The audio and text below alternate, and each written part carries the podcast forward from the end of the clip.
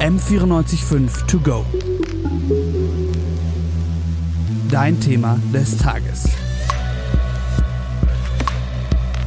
Ich stehe auf Startups.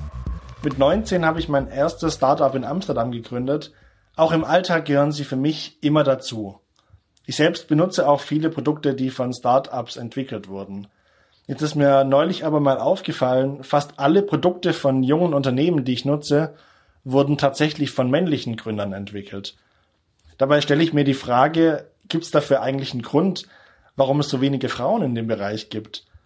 Unter anderem darüber habe ich mit der Mitgründerin von dem Coworking Space Startup Tuesday, Dorothea Haider, gesprochen.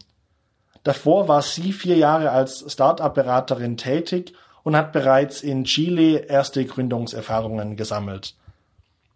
Zunächst aber erstmal ein paar Zahlen zum Thema Frauen in der Gründerszene. Laut der Boston Consulting Group haben nur etwa 15% der deutschen Startups eine Frau im Gründerteam. Die Zahl von rein weiblich gegründeten Startups ist übrigens noch erschreckender, das sind es gerade einmal 4%. Mit Dorothea Haider habe ich über Zoom auch darüber geredet, was eigentlich Risikoabwägung mit der Anzahl von Gründerinnen zu tun hat, welche Fortschritte es beim Thema Frauen in der Gründerszene bereits gibt und was in diesem Bereich noch verbessert werden kann.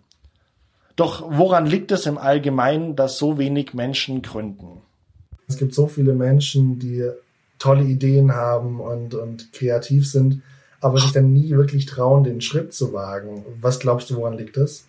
Ich glaube, es ist genau die Angst, dass man das Gefühl hat, wenn ich diesen Schritt gehe, dann verbaue ich mir alle anderen Optionen oder ich kann nie wieder zurück in mein altes Leben. Da gibt's ja auch verschiedene Methoden wie Design Your Life oder Prototype Your Own Life, dass man sagt, ich probiere erstmal was aus, ohne jetzt schon 100% mein Leben zu ändern. Oder auch, ich meine, wenn wir über Frauen reden, ich glaube, dann ist es auch oft so, dass Frauen halt sehr im Vorhinein viel hin und her überlegen und auch wirklich gut die Risiken abwägen. Und man hört von vielen Gründern und Gründerinnen, wenn sie alle Risiken sich im Vorhinein genau durchkalkuliert hätten, hätten sie niemals gegründet. Und deshalb irgendwie so eine gewisse Gerissenheit oder einfach zu sagen, ja, ich mache jetzt einfach, gehört auf jeden Fall dazu. Von den Startups in Deutschland sind es 15% von Frauen gegründet. Also wenn wir sagen, Frauen gehen pauschalisiert die Risiken davor durch, was glaubst du aber dann, warum dann im Endeffekt Frauen weniger gründen? Das würde ich auf jeden Fall gesellschaftlich und im Erziehungssystem sehen. Also, weil halt, ich glaube schon, dass Frauen halt öfter Studiengänge auswählen, die halt weniger auf eine Gründung hinführen und dann im ganzen Studium auch niemals irgendwie mitbekommen, hey, das ist ja als Option. Also bei mir zum Beispiel war es auch so im Studium, ich habe Kulturwirtschaft studiert, also eigentlich schon auch einen Studiengang, wo es auch Wirtschaft dazu gibt. Aber es war niemand hat irgendwann mal gesagt, ja, du kannst auch eine Firma gründen. Und das war einfach komplett nicht auf meinem Horizont. Meine Eltern sind total risikoavers. Meine Mutter ist Lehrerin. Die hätten auch nie gesagt, hey, gründe doch was. Und allein durch den Zufall, dass ich dann in Chile halt da in dieses Startup gekommen bin, habe ich dann gesehen, hey, es ist mein Ding, weil Projekte generieren habe ich schon immer gemacht.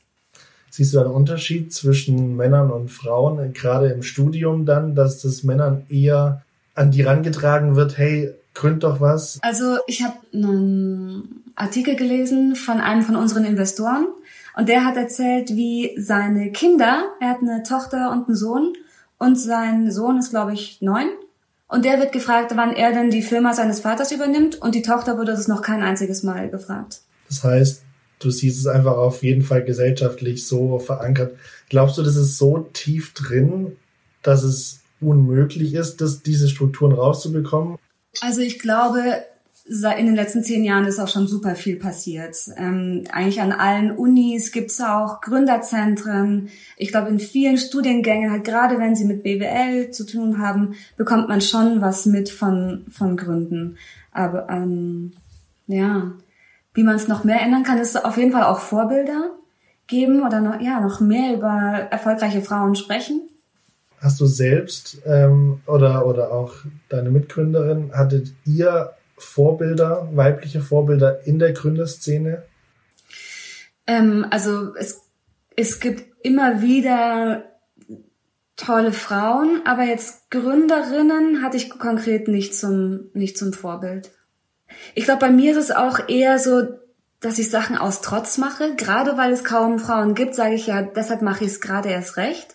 Wie war das dann bei euch am Anfang in der Phase? Hat man sich da unterstützt? Hat man mit anderen Gründerinnen Kontakt gehabt? Ja, also bei mir ist es speziell so, ich war ja schon wirklich recht gut vernetzt in der Startup-Szene, dadurch, dass ich so lange Startup-Beraterin war. Das heißt, wir beide haben tolle Mentoren und auch natürlich andere Startups, die uns immer unterstützen. Und da netzwerke ich eigentlich geschlechtsunabhängig, weil, also wenn es darum geht, mir Kontakte zu verschaffen, dann nutze ich natürlich Männer und Frauen. Und das eine Thema, wo ich halt sehe, ja, das war schon wirklich für uns schwer, ist das Geld zu bekommen, also bei Investoren. Da glaube ich schon, dass wir uns eben besonders durchsetzen mussten, weil wir Frauen sind. Und ich glaube, da hätten jetzt Frauen auch nicht besonders helfen können. Inwiefern musstet ihr euch dann durchsetzen? Also hast du irgendwie Beispiele oder Momente, wo du die mitgekriegt hast von männlichen Gründern, wie bei denen die Anfangsphase aussah, gerade bei der Finanzierung? Ja, total. Also ich habe haufenweise Beispiele von Startups, die auf jeden Fall was anders gemacht haben als wir im Pitching, weil die haben in sehr früher Phase, wo sie noch gar nicht auf dem Markt waren, noch kein Produkt verkauft haben, schon eigentlich Millionenbeträge eingesammelt haben. Die Boston Consulting Group hat sich auch mit InvestorInnen von Startups beschäftigt. 96% der deutschen Venture Capital Fonds, die maßgeblich für die Finanzierung von Startups verantwortlich sind, werden von Männern geleitet.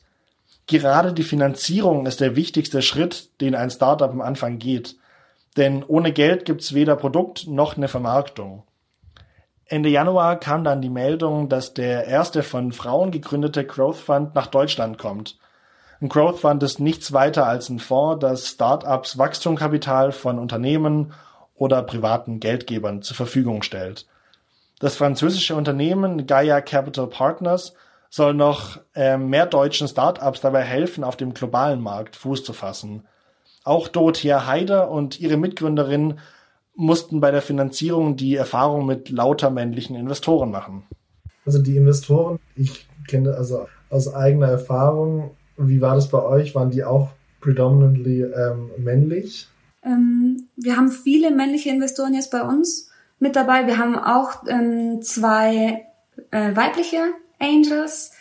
Genau. Und auch, dass man komische Kommentare bekommt oder nicht ernst genommen wird, das bekommt man auch von weiblichen Investoren ab.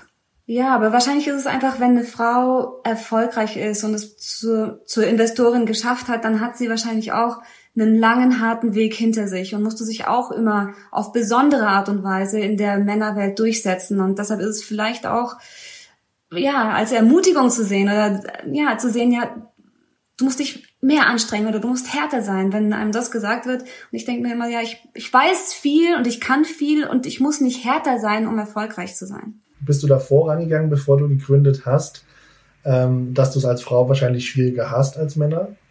Ja, schon. Aber das ist auch irgendwie ein bisschen Teil des Reizes. Und ich meine, ich bin super stolz auf uns, dass wir es halt geschafft haben, dieses Geld einzusammeln. Das ist super cool. Glaubst du, dass, was Presse angeht, dass Frauen-Startups da bessere Presse bekommen als männliche Startups? Ja, total. Also generell haben wir da, glaube ich, auch einen Vorteil. Und wir können diese Karte auch spielen, wenn wir wollen. Das ist natürlich ein Vorteil, den wir als Frauen haben. Wenn wir wollen, dann können wir uns auch verschiedene Frauen-Empowerment-Panels einladen und bekommen dadurch nochmal mehr Sichtbarkeit, ja. Wenn du gerade so Panels ansprichst, es gibt ja auch extra Preise, die abgezielt sind auf Gründerinnen. Glaubst du, dass solche Preise förderlich sind? Ich weiß es nicht. Es gibt einen Preis, ich weiß nicht mehr welchen, und vielleicht würde ich ihn, auch wenn ich es wüsste, nicht nennen. Aber es ist so ein großer Startup Award. Es gibt verschiedene Kategorien und es gibt jetzt eben seit 1-2 Jahren gibt es auch die Kategorie Frauen Award. Und die normalen Awards bekommen Geldpreise oder nützliche Preise und die Frauen haben dann den Ring geschenkt bekommen, wo ich mir gedacht habe, das ist sowas von nach hinten losgegangen, diese Aktion. Den Schmuck. Aber das zeigt ja trotzdem noch, dass Ja, Sexismus auf jeden Fall immer noch, auch gerade in dem Bereich, wenn man denkt, man hat es geschafft, endlich wird man ernst genommen, was ja eigentlich schon lange hätte passieren sollen. Und dann bekommst du einen Ring geschenkt. Wie geht man damit sowas um? Ja, ach mein Gott, ich könnte dran verzweifeln, aber ich kann es auch mit Humor nehmen. Und mir selber tut es besser, es mit Humor zu nehmen. Findest du insgesamt dann, also was ich jetzt so zumindest so ein bisschen raushöre, ist, dass du jetzt nicht so positiv eingestellt bist im Ganzen, dass man da so Unterschiede macht. Also dass man einfach sagt, warum muss es eine Frauenkategorie geben? Könnt doch einfach ganz normale Kategorien und da können auch Frauen gewinnen. Ja, ich möchte einfach nicht mich selber in so eine Opferrolle reinstellen. Ich glaube, das ist es, was mir daran nicht gefällt. Wenn ich immer nur jammere, dass wir als Frauen es ja so schwer haben, dann finde ich, nehme ich mich selber auch nicht ernst. Würdest du sagen, dass insgesamt, wir haben ja vorhin auch über das Gesellschaftliche schon geredet, dass es da auch so einen Ruck gab in der Gesellschaft? Ich glaube, wir sind gerade mitten dabei, zu sehen, dass genau das passiert, wo man sagt, hey, wow, Frauen können das auch.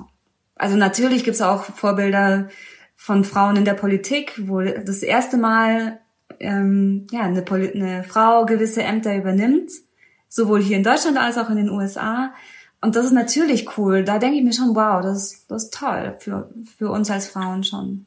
Also wenn du jetzt andere Länder auch ansprichst, siehst du Deutschland da als Vorreiter eher im Bereich Frauen in der Startup-Szene oder hinken wir da so ein bisschen zurück oder sind wir einfach wirklich in der Mitte?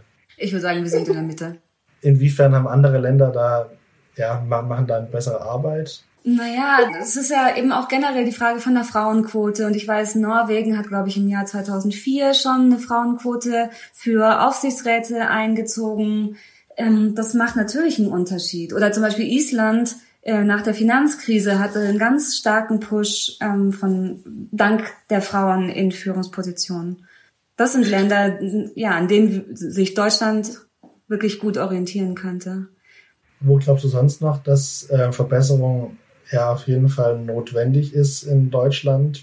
Auch wenn du sagst, wir sind gerade so mittendrin im Lauf, dass sich was verbessert. Also auch ganz klar in den Schulen. Also zu meiner Zeit war es so, die Lehrer haben einem nie Unterstützung gegeben. Ich finde, in den Schulen könnte man toll erfolgreiche Frauen einladen, dass die da sprechen, aber die werden selten eingeladen. Ist es für dich sonst so, dass sich auch im Familienbild da was getan hat? Glaubst du, dass so eine Veränderung auch stattfand? Also die Veränderung hat schon stattgefunden. Also soweit ich weiß, ist eigentlich unter den meisten jungen Paaren auch halt wirklich so die Gleichberechtigung auf jeden Fall Thema. Dann in der Kindererziehung, dann fallen viele Paare, auch jüngere Paare, wieder zurück in alte Muster aus verschiedenen Überlegungen heraus. Aber ich glaube, die Awareness ist auf jeden Fall da. Und ich kenne auch viele Männer, die sich total für Gleichberechtigung einsetzen. Und deshalb, also, dass es mehr Frauen gibt in Gründerteams, ist ja eben nur ein Teil von einem größeren gesamtgesellschaftlichen Gefüge. Frauen auch in Führungspositionen, Frauen eben nicht nur am Herd. Unsere Gesellschaft ist zwar auf dem richtigen Weg, was Gleichberechtigung in der Gründerszene angeht, aber es braucht trotzdem noch viele Verbesserungen in dem Bereich. Gerade an dem Punkt kann ein gesellschaftlicher Wandel sehr wichtig sein. Gleichzeitig tragen Vorbilder wie Dorothea Haider von Tuesday, Lea Sophie Kramer von Amorelli oder auch Zara Brun von Social Bee einen wesentlichen Beitrag dazu bei, dass immer mehr Frauen den Schritt in die Startup-Branche auch wagen.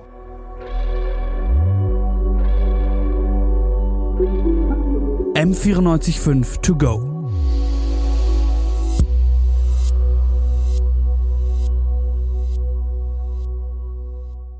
M94.5 to go ist eine M94.5 Produktion. Ein Angebot der Media School Bayern.